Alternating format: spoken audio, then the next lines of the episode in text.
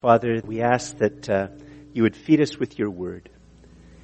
We ask, Father, that uh, as we think about uh, what you have taught through your word written, uh, that you will help us to be aware of the problems in our own hearts, the command centers of who we are. Uh, Father, may this time not be a time where we look and, and see the faults of others, but may you search our hearts. And may your Holy Spirit bring your word to the very command center of who we are, so that we will bear much fruit in our day-to-day lives to your glory. Father, make us disciples of Jesus who are gripped by the gospel, learning to live for your glory. And we ask this in the name of Jesus, your Son and our Savior. Amen. Please be seated. So the story of Cain and Abel, that's, I, I think a lot of people are a bit familiar with that story. Uh, even those who don't come to church very often or don't have much of a Christian mem- memory. And uh, for a lot of people, it's a good story. Uh, it's a story, uh, in fact, actually, it's in, in some ways, it's probably a perfect Canadian story, at least how we sort of vaguely remember it, uh, because it talks about how you shouldn't hurt people. You shouldn't hurt people like by, by killing them. And it teaches us that we're really our brother's keeper. So it, it teaches us that we're our brother's keeper and we shouldn't hurt people. And so, at least in the way that many of us remember the story, it sounds like it's a really, really good story. One that we wouldn't be very, very embarrassed uh, to share uh, with a non-Christian friend, uh, a seeking friend or neighbor, even a skeptical friend or neighbor. We might say uh, this is a, like a perfect text until you actually start to read it. And when you actually start to read it, it would be sort of very funny, I guess, not not funny in a in a good way. I, I don't mean that. It would just be very, maybe uncomfortable if we thought it would be a good uh, story to share with our neighbor. And then as we get into the story, we realize one moment, this is actually very un-Canadian. Um, you know, when I talk to people in, in coffee shops and other places, one of the standard things, in fact, we're organizing an, an apologetics conference in November all around this theme, in a world of ten thousand religions, how on earth can Christians believe that Jesus is the only way? Uh, how on earth can Christians believe Jesus is the only way in a world where there's ten thousand religions? And and this is, it's not just that many, most Canadians would say that you can't believe in Jesus in a world with ten thousand different religions, because at the heart of most Canadian thought and belief, whether you're an atheist or not, you'd believe that basically everybody should be able to worship uh, G- God, however they define him or her or it, in whatever way they choose. You know, because it's a it's a variation on the catechism of Canadian culture. Like a catechism is something where basic question is, is posed all of the time and it, this, and an answer is given. And if you read, um, if you watch movies, if you watch sitcoms, if you listen to the news, if you read the newspapers, you know, the basic type of catechism is what's really important. Well, what's really important is that you have to be true to yourself. Like, you need to be authentic, and to be authentic, you need to be true to yourself. And, and uh, you know, if there's some problems going on in your relationship, if your job, what's one of the most important tasks that a Canadian can do? Not only to be true to yourself, but you have to take steps to be happy on your terms. You know, not that oppressive dad or your oppressive mom or your oppressive, you know, partner or husband or wife or oppressive kids. Like, you have to be happy on your terms.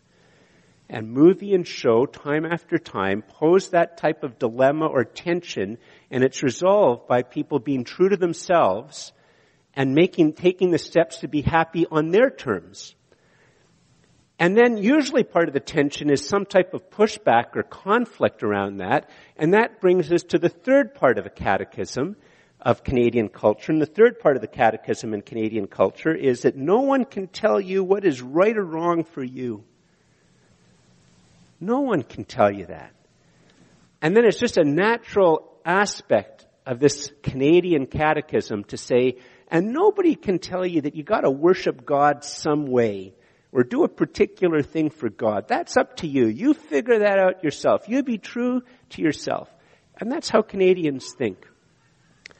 And at the, I know it makes it, we cry at this idea. You know, Canadians would cry at the idea that there's a right or wrong way to do something like approaching to God. And so, you see, here's the problem. We we think, okay, yeah, yeah, yeah, Cain and Abel, that's a really, really good text because, you know, it's all about, I am my brother's keeper and don't hurt people. Like that's, you know, like it's sort of soft, you know, being Canadian, caring for others, don't hurt people. But actually what is at the heart of the story is that two people come to worship God and God says one person does it right and the other one does it wrong. And all of a sudden, for Canadians, our heart starts to get a little bit beating faster and maybe we get a little bit nervous about this apparently Canadian story. But I want to suggest to you that actually this story that seems to go against what Canadians want is actually really what Canadians want and what we really want and what we really need. So let's get the Bibles out and let's look at the story. And the story is found in the book of Genesis, very, very first book in the Bible. Chapter four, it begins at verse one. It begins at verse one. Chapter uh, Genesis four, chapter one, and here's how it goes. Uh, uh, now, and uh, you don't necessarily know that in English, although it's sort of implied in English, Um, what uh, what the word in Hebrew is telling us is that this is going to be another story as part of a, a set of stories. And what's just happened is that Adam and Eve have uh, introduced evil into the world. And as a result of Adam and Eve introducing evil into God's good creation, uh, they're now at odds with each other, at odds with creation, at odds with the Creator. And the story has just come to the point where God has expelled them, pushed them out of the Garden of Eden, and this, the cherubim is there to stop Adam and Eve and their descendants, that's you and me, from going to eat of the tree of life. So that's what's just happened. Now, Adam knew Eve, his wife, and uh, if you're not familiar with how the Bible speaks, in the Old Testament and also in the, in the New, but mainly in the Old, Uh, when it uses the word "know" in this matter, it's a it's a, a polite way of referring to sexual relations. Uh, and just as a bit of an aside, whenever the Bible, the Old Testament uses the word "sexual relations" for animals, it doesn't use this word. Only uses it when human beings um, are having sexual relations. But that's a whole other sermon topic. Now, Adam knew his wife Eve, knew Eve his wife, and she conceived and bore Cain, saying, "I have gotten a man with the help of the Lord." The English here has a little bit of a, a glimpse of this. It's, uh, I have gotten a man. Yeah, God helped a bit. In some ways it's not, you see, one of the things that this story is showing is how evil has come into the world and now evil is becoming more prevalent. Uh, its hold and its touch is becoming more extensive. So, uh, once again, I have, I have gotten a man with the help of the Lord. And again she bore his brother Abel. Now Abel was a keeper of sheep and Cain a worker of the ground. He was a gardener. In the course of time, Cain brought to the Lord an offering of the fruit of the ground. And Abel also brought of the firstborn of his flock and of their fat portions. And the Lord had regard, excuse me, or accepted, or was pleased uh, with Abel and his offering. But for Cain and his offering, God had no regard, or he didn't accept it, or it wasn't viewed as valid. So Cain was very angry, and his face fell. And in the original, very angry is a very good sense. I mean, it really, if you wanted to say, uh, put it actually capture the original language, very would be bolded. He was really angry. Like this is rage. And so much rage that his body language betrayed that he was visibly, visually, really, really angry. So that's where the story is. So what's, what's, uh, what's going on? So, so here's the first thing. Uh, why on earth? In fact, you know, in some ways, this this story now touches on some of our very, very, very deep fears as human beings. That God just picks favorites. He's just up there flipping a coin. Okay, George is coming to me. Heads, I'm going to like him. Tails, I won't. Oh, it's heads. Lucky for George. You know, then the next person comes along. God's up there flipping a coin. If you ever seen the movie No Country for Old Men, uh, one of the, in, it, in the book, it's a brilliant book, by the way, dark book, but very brilliant. And one of the, the there's a serial killer in there, and, and every time he comes to people, he flips a coin, and depending on how the coin lands, whether or not he'll kill them or not. And is that what God's like? Okay. Oh, I like Abel. I don't like Cain. Thumbs up for Abel, thumb down for Cain. Just completely willful. It's, it's actually one of our fears. It's one of the great fears of our culture. It's, in fact, one of the reasons why, for many Canadians, the idea that we worship in our own way is so preferable to the apparent willfulness and immorality or amorality of power. So is that what's going on in the story here? Like, is that what's going on?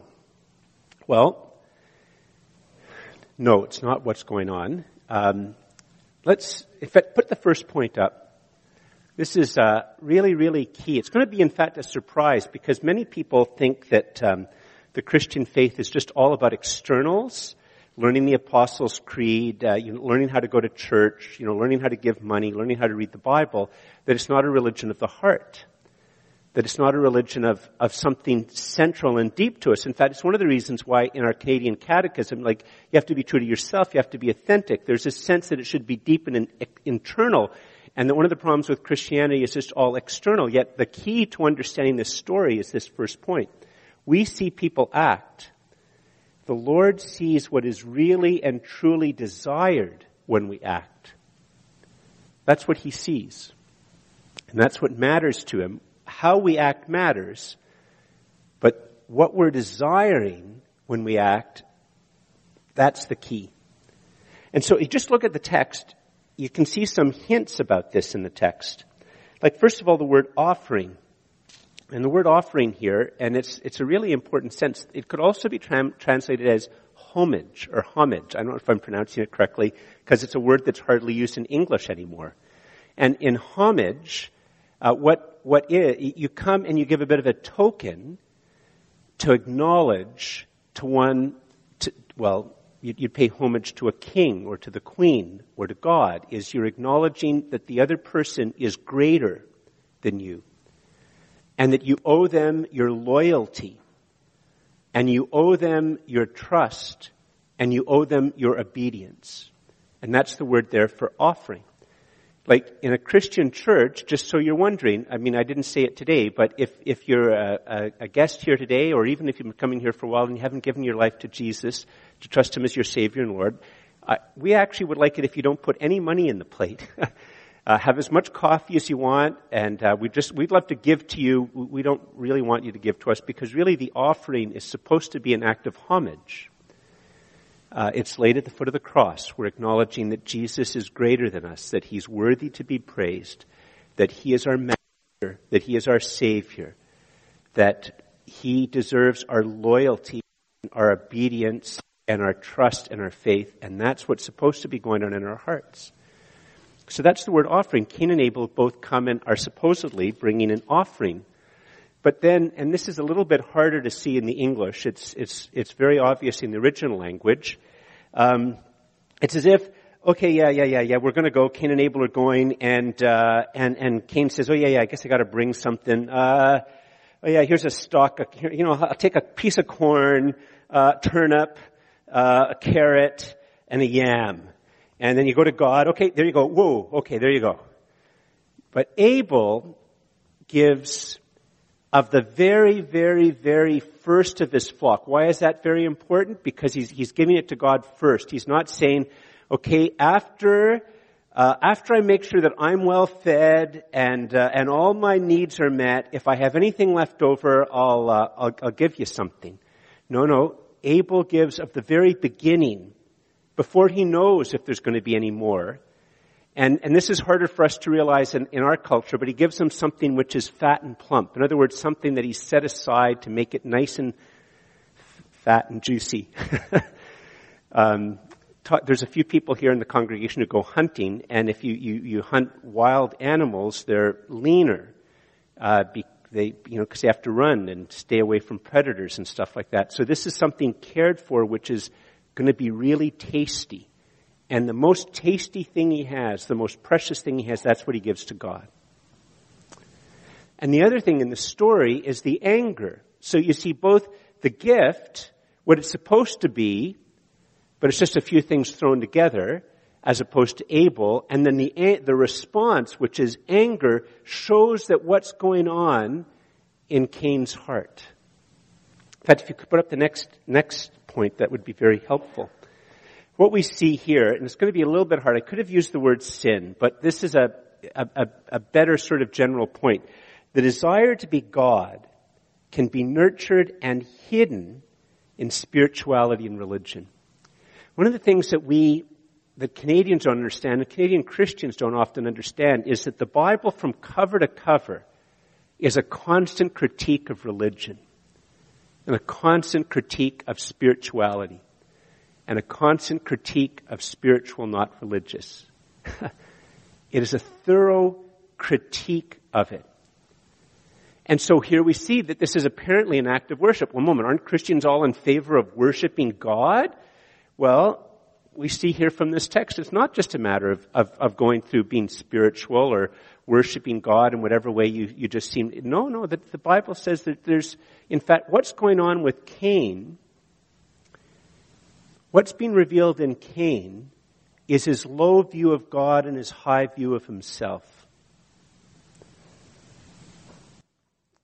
You know, it, it's just like God's just like, it's just like another day in the office. It's just sort of like when we walk around the street and we don't necessarily, you know, bow to every person we see. We're just one people, we're, I'm a person, I'm around other people, and we just sort of go about our business. And it's easy for us to view God as just, well, you know, and he's another being and he has his thing to do and I have my thing to do, and oh yeah, you know, well maybe he's a little bit more important, so I should offer him a few things, or it would maybe give me a little bit of comfort, a little bit of peace, or I can get something for myself, or whatever it is.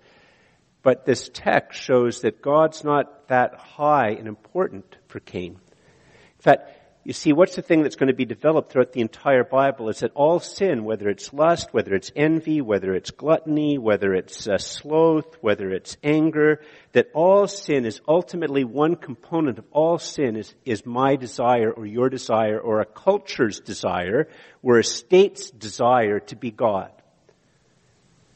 And so we see here that the desire to be God can be nurtured and hidden in spirituality and religion because Cain's worship hid his basic desire to be God.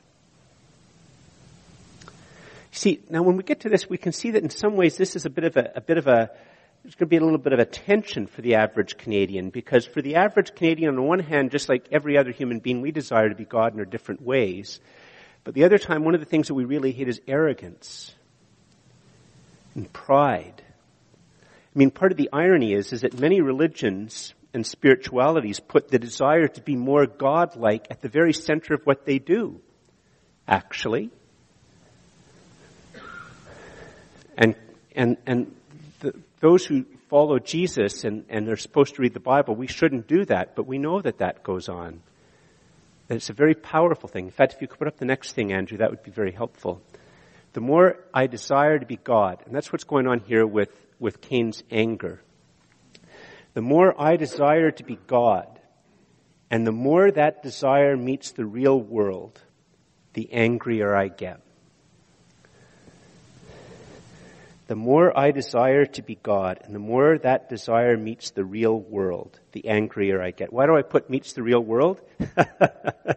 Because you're not God. You had a beginning, you had an end, uh, um, you, you will have an end. Um, You know, one of the things with road rage, one of the things that people who get really angry when they drive, I speak of something I, I know of from personal experience, not just others but myself. You want to be like God. Get all these drivers out of the way. I got somewhere to go. I got somewhere to go. I got somewhere to go. And how dare you get in my way? And so what this text is showing us with very, very powerful imagery is the more that I have a desire to be God, whether I acknowledge it or I'm aware of it or not, and yet that desire to be God, I mean, it's one hand if it's just be in my, my family and I can abuse my family or I can abuse my wife, or if you're you know a woman, you, have, you abuse your husband, you maybe can get away with it. Uh, maybe you can get away with it with your coworkers, or you can start your own company. You can be one of those people. I, I know a person, and uh, and I don't know if they could do, would go on anymore. This is just a few years ago in the civil service, and uh, one of their coworkers hadn't come to work for I think it was three years. Hadn't come to work in three years, kept getting paid, but nobody, everybody was afraid of her, including the bosses, of confronting her. It was just better to let her stay at home and get paid. So, you know, maybe we can get away with it to a certain extent, but at some point in time we meet the real world. And when we meet the real world and our desire to be like God, whether acknowledged or unacknowledged, meets the real world, anger often comes with it. And that's what this story is showing in a very, very powerful, powerful way. So, some of you are, uh, might be wondering, uh, George, should you say here, Uh, the more I desire to be God, and the more the desi- that desire meets the, wor- the real world, the angrier I get at God? Or should it say that, like, you know, in Cain and Abel, the angrier I get at uh, just things, or the angrier I get at uh, other people? And, and what do you think? And my answer is yes. Like all of the above.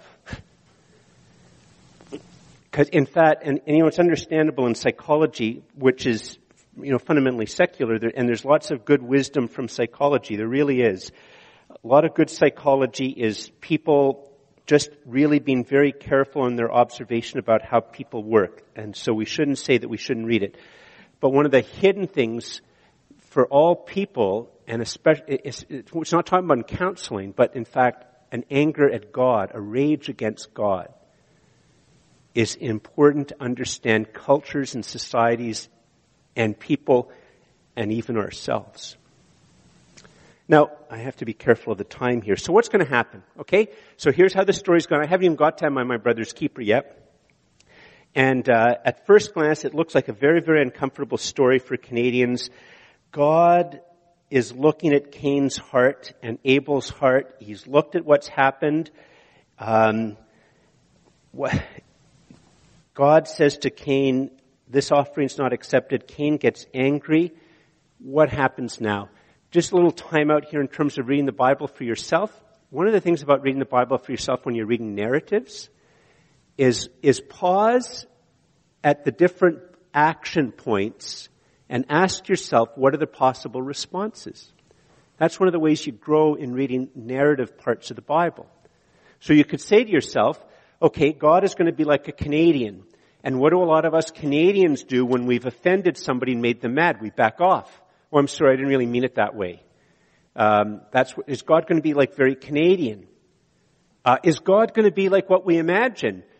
Doomed. You know, lightning bolt, throw it down, and fry Cain right there on the spot and move on. Like, what's going to go on in the text? How's God going to respond? And how's Cain going to respond to God's response? Well, let's look. Verse six. The Lord said to Cain, why are you angry? That's such a good question. Why are you angry? And why has your face fallen? And then, so he first he asks a question, and then in the form of a question, he's really giving him a promise. It's a bit of a rhetorical question to make a point, and the point is a promise. The first thing is like, why are you angry? Okay, Cain, like, why are you angry? Like, what what is it that you value so much that my response has made you furious? And then the second thing is a promise. He says, if you do well, will you not be accepted? In other words, Cain, I'm not saying you're damned forever, that you're completely ruined. Like, I'm still here. I still love you. Like, this can be dealt with. This isn't the end of the world. And then the third thing is that is a warning. And if you do not do well, sin is crouching at the door. Its desire is for you, but you must rule over it. Gives him a warning that sin is now pictured at, you know, just think one of those National Geographic specials, Planet Earth specials, and it's like a lion or lioness that just outside of the site of the gazelle and uh, and uh, downwind, not upwind, and it stalked the gazelle, and it's crouching to pounce, to devour. And uh, contrary for it's a very, very powerful image. It's it's on one hand, it's the desire for, but everything that it ultimately desires is something which is going to be against you. It's contrary to what is your true good, your true need, your your true hope, your true help. It's This is very, very powerful uh, image. Um, and uh, sorry, I should read the next bit. Sorry, no. So put up this first, this next point, Andrew. Um, all I can do is, you know, I, I thought, I thought long and hard about how to word this point, and I realized all I have to, what I really need to do is just make my next point that part of the verse, because it's such a powerful image. Sin is crouching at the door. Its desire is contrary to you, but you must rule over it. And, you know, here's the thing. I don't know how many of you have ever been afflicted with anger. But if you have anger problems, here's one of the things that I know from my own experience with anger. Anger is really comforting. Anger can really make me feel good. Anger can fill me with self-righteousness. Anger can, anger can take away some of the discomfort and lack of satisfaction I feel with myself, because it puts me on a high horse, and um, it can just be really comforting. And you know, if, you know, uh, telling a lie can do the same thing. And um, pride can do the same thing, and um, sexual knowing outside of marriage or pornography can do the same thing. And we can think it's very comforting and, and maybe even very helpful.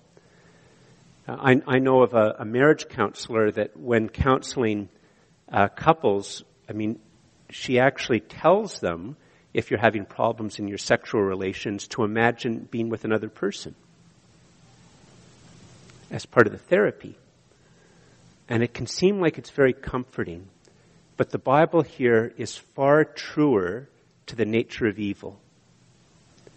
We think it comforts us, but it actually wants to master us and be contrary to what our true good is. Anger-driven people have problems at work, they have problems in their relationship. Sexually-driven people have problems with relationships, problems at work, problems with themselves, inability to attach. You can go on and on and on. It appears to comfort, but I think that is far wiser.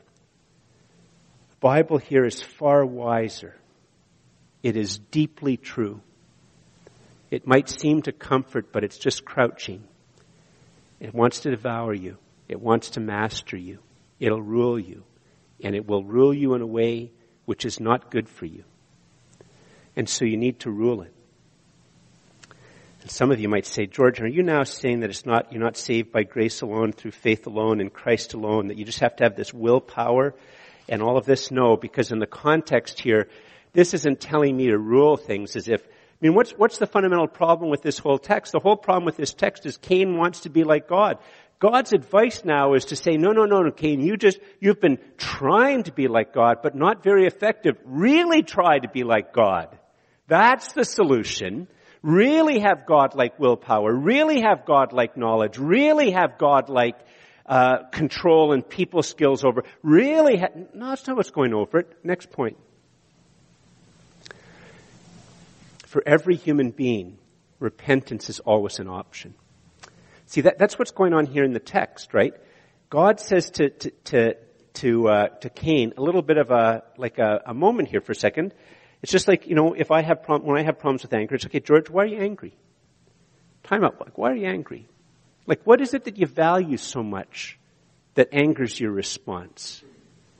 Like, why why is it that you're so upset? Like, what's going on, George? And then the promise, I'm, I I I want to accept you. Like, I'm not turning my back on you. My arms are open. I'm looking at you. I want you to come to me. I want to know you. I, I want you to know me. That's, that's why, that's my heart. And then God gives this warning about sin. You see, the context that the text is inviting us to is to, for Cain to turn the direction of his affections and his life and his plans and his hopes towards God. Repentance. And he's saying to Cain, repentance is an option for you. And that's the beginning of a message that's going to go all the way through the, the Bible. That repentance is always an option. If you're here today, repentance is an option for you. In fact, it's the option that God wants you to choose, to repent, to turn to Him. He won't turn you away.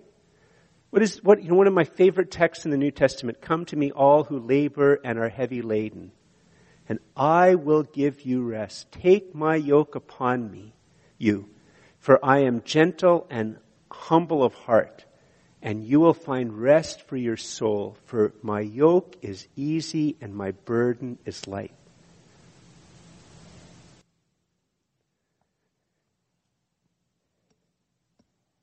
So how, how does Cain respond to God asking him a question, giving him a promise, and making a warning? Verse eight. Verse eight.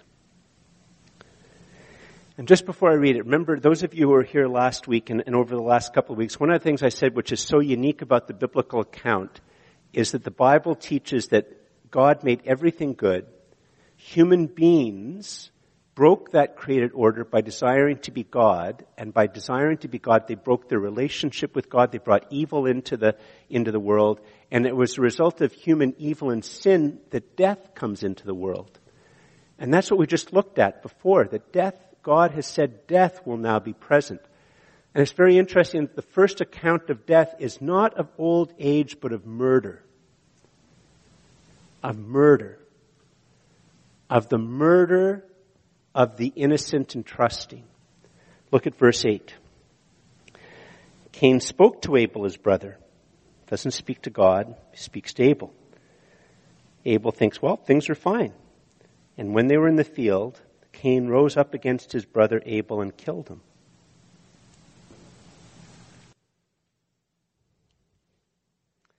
Could you put up the next point, please? Rage against God tempts one to kill the innocent and the inconvenient. This describes human history and our world today. ISIL is extremely devout and are filled with rage against God. And when we cannot kill the God that we are angry at, we very easily imagine killing human beings made in the image of God. And I know I want, Christians have their own sorry, despicable history of using worship to mask a rage against God, which takes itself out of, you can't shoot God, but you can shoot Jews. You can shoot gays. You can shoot the unborn. You can shoot blacks. You can shoot people who own property. You can shoot the educated. You can shoot the Dalits. Or you can strangle them. And this Bible passage here, by its description of the rage against God that leads to the killing of the innocent and the inconvenient, is is unbelievably, profoundly true of human experience, of the newspapers today, and of human history.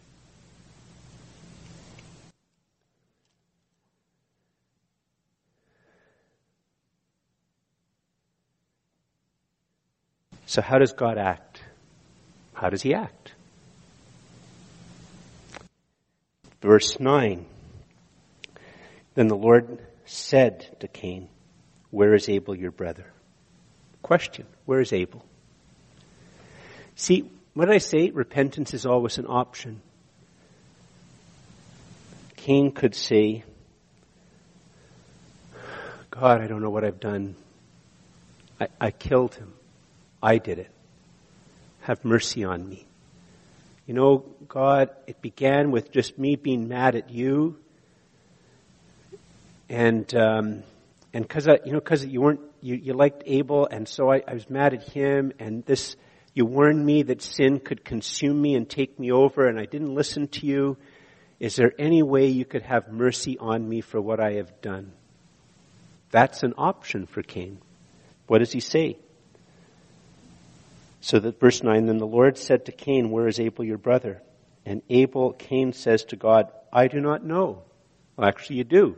You can go point to God right where he is in the field. And then this is not an encouragement for us to care to people. Am I my brother's keeper? Is the statement of callous disregard of human beings and of God.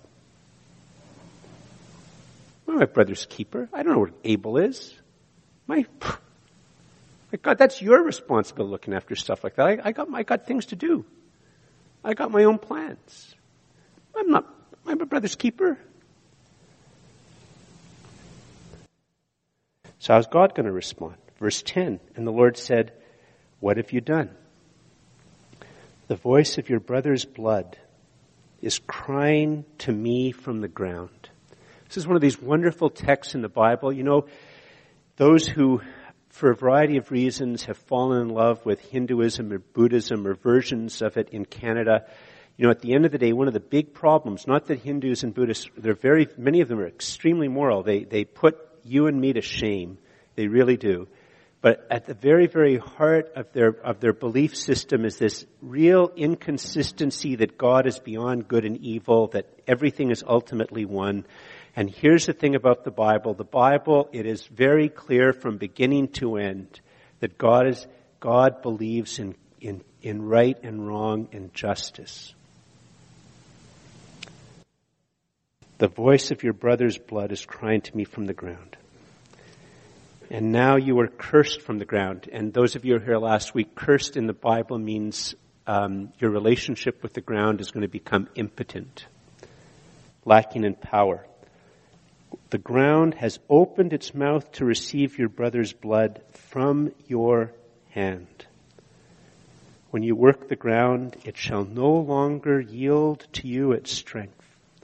You shall be a fugitive and a wanderer of the, on the earth. Then verse thirteen, Cain said to the Lord, my punishment is greater than I can bear.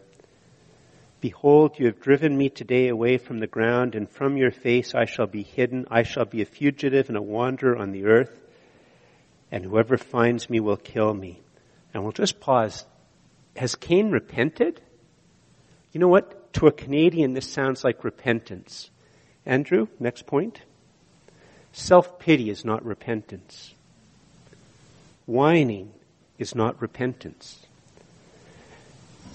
Just before I read the rest of this, it's really interesting if you can find a news account of what went on with U B C when they disinvited that, uh, I think his name was Furlong, and then the uh, Freedom of Information Act, the emails going back and forth between the university and his agent. That list, in fact, that list, that's sort of... Regretting getting caught is not repentance. Managing negative consequences is not repentance. Facing social exposure is not repentance. Making excuses is not repentance. Cain doesn't repent. He is filled with self-pity and whining at the consequence of his action. It's an attempt by Cain to make God feel guilty. Not for him to acknowledge what he's done and to turn the direction of his life towards God and ask God for mercy. That's repentance. I have done wrong. Have mercy. I want to be towards you. To the ones that we've wronged, I want to be towards you and I want to be towards God. Have mercy on me. Is there any help or hope that that that you may have mercy, because what I have done is wrong? And how does God respond? Uh, verse fifteen. Then the Lord said to him, Oh, sorry, verse fourteen, uh, uh, Cain's continued, "Behold, you have driven me today away from the ground, and from your face I shall be hidden. I shall be a fugitive and a wanderer on the earth, and whoever finds me will kill me." God's response, verse fifteen, "Then the Lord said to him, 'Not so. If anyone kills Cain, vengeance shall be taken on him sevenfold.' And the Lord put a mark on Cain, lest any who found him should attack him. Then Cain went away from the presence of the Lord and settled in the land of Nod, east of Eden." What's going on here? Like, why is it that God puts the mark on him? And is, is the text contradictory that God said he's going to be a wanderer, but he goes and he has a home? No. Next point, please. This is the beginning of the of the understanding of a biblical thing. I don't talk about it as much as I should, but it explains a lot of what goes on. In, you know, when I said about how, you know, a lot of Hindus and Buddhists are far more moral than you and me, like vastly more moral than you than me. They have a contradiction in their thought, but they're far more moral. The reason is common grace. Common, God offers real grace to Cain. Common grace for all and saving grace for all who ask with repentance and faith. How is, what, how, what, how, what is one way to understand? In fact, in some ways, this is a perfect little illustration of what common grace is. God's provision and protection without salvation. God's provision and protection without salvation. Cain is continued to be provided for. He's protected. It's all in the hope that at some point in time that he will turn back to God. Saving grace is what only comes from Jesus. If you could put up the next point, please. Oh, sorry. Uh, I've sort of got my, I should have, go to the next one and then we'll come back to this one. There we go. You don't have to be, anyway. Actually, so we go back to the earlier one. Now, now everybody's looked at these points now very carefully. There's no contradiction here. This is a very, very powerful image because the land of Nod is, it, Nod means wandering. Cain chose wandering away from God to be his home. Where, where is Cain's home? Wandering away from God. This is very human. Next point, please. Here's the salvation. I need to, to wrap it up. The shed blood of Abel cries out for justice. Isn't that what it does? God says to Cain, "I hear the blood of your brother Abel crying out to me." And Abel is innocent, and what it's crying out is, "God, have justice." And it's a good call. I, this is from Hebrews, by the way, this, this insight. Hebrews twelve. It's in your Going Deeper if you want to check it out. But the shed blood of Jesus cries out that mercy has triumphed over justice. It's a mixture of a quote from James and a quote from Hebrews. I'm not smart enough to think this up. I got it from the Bible. The shed blood of Jesus cries out that mercy has triumphed over justice. How has it triumphed over justice? It hasn't triumphed over justice by being unjust, by just saying, well, I'm just going to give these people a pass, and that's injustice. But that on the cross, the innocent one, God's justice falls on the innocent one because the innocent one willingly says, "I will take the place of George. By his wounds, I am healed. By his stripes, I am delivered. The punishment that brought me peace was laid upon him. In my place, condemned, he stood." And the blood of Jesus cries out that mercy has triumphed over justice. Justice has done everything it should do to be just. And when all is over, there is mercy. Op- repentance is always an option. Could you put up the final thing? So those of you who um, weren't here, we're gonna all stand, please. Please stand. Those of you, uh, you, you weren't here at the very beginning. At the very beginning of the service uh, of morning prayer, I say a prayer after people have, we've all repented, and I say a prayer. And I'm going to have us all say it together as a, as a closing prayer in response to this text. It's brilliant. It is absolutely brilliant. It is so profound. And what I said at the beginning of the service, which I'm going to have you say in a moment, not right now, but I say, Almighty God, the Father of our Lord Jesus Christ. And what does this explain here about why does God say to Cain, you have a chance? Why does God give Cain common grace? Why? Because God does not desire the death of a sinner. Why does God give common grace? Because he does not desire the death of a sinner. What does he desire? But rather that he, that you and me, may turn from his wickedness and live. Next slide.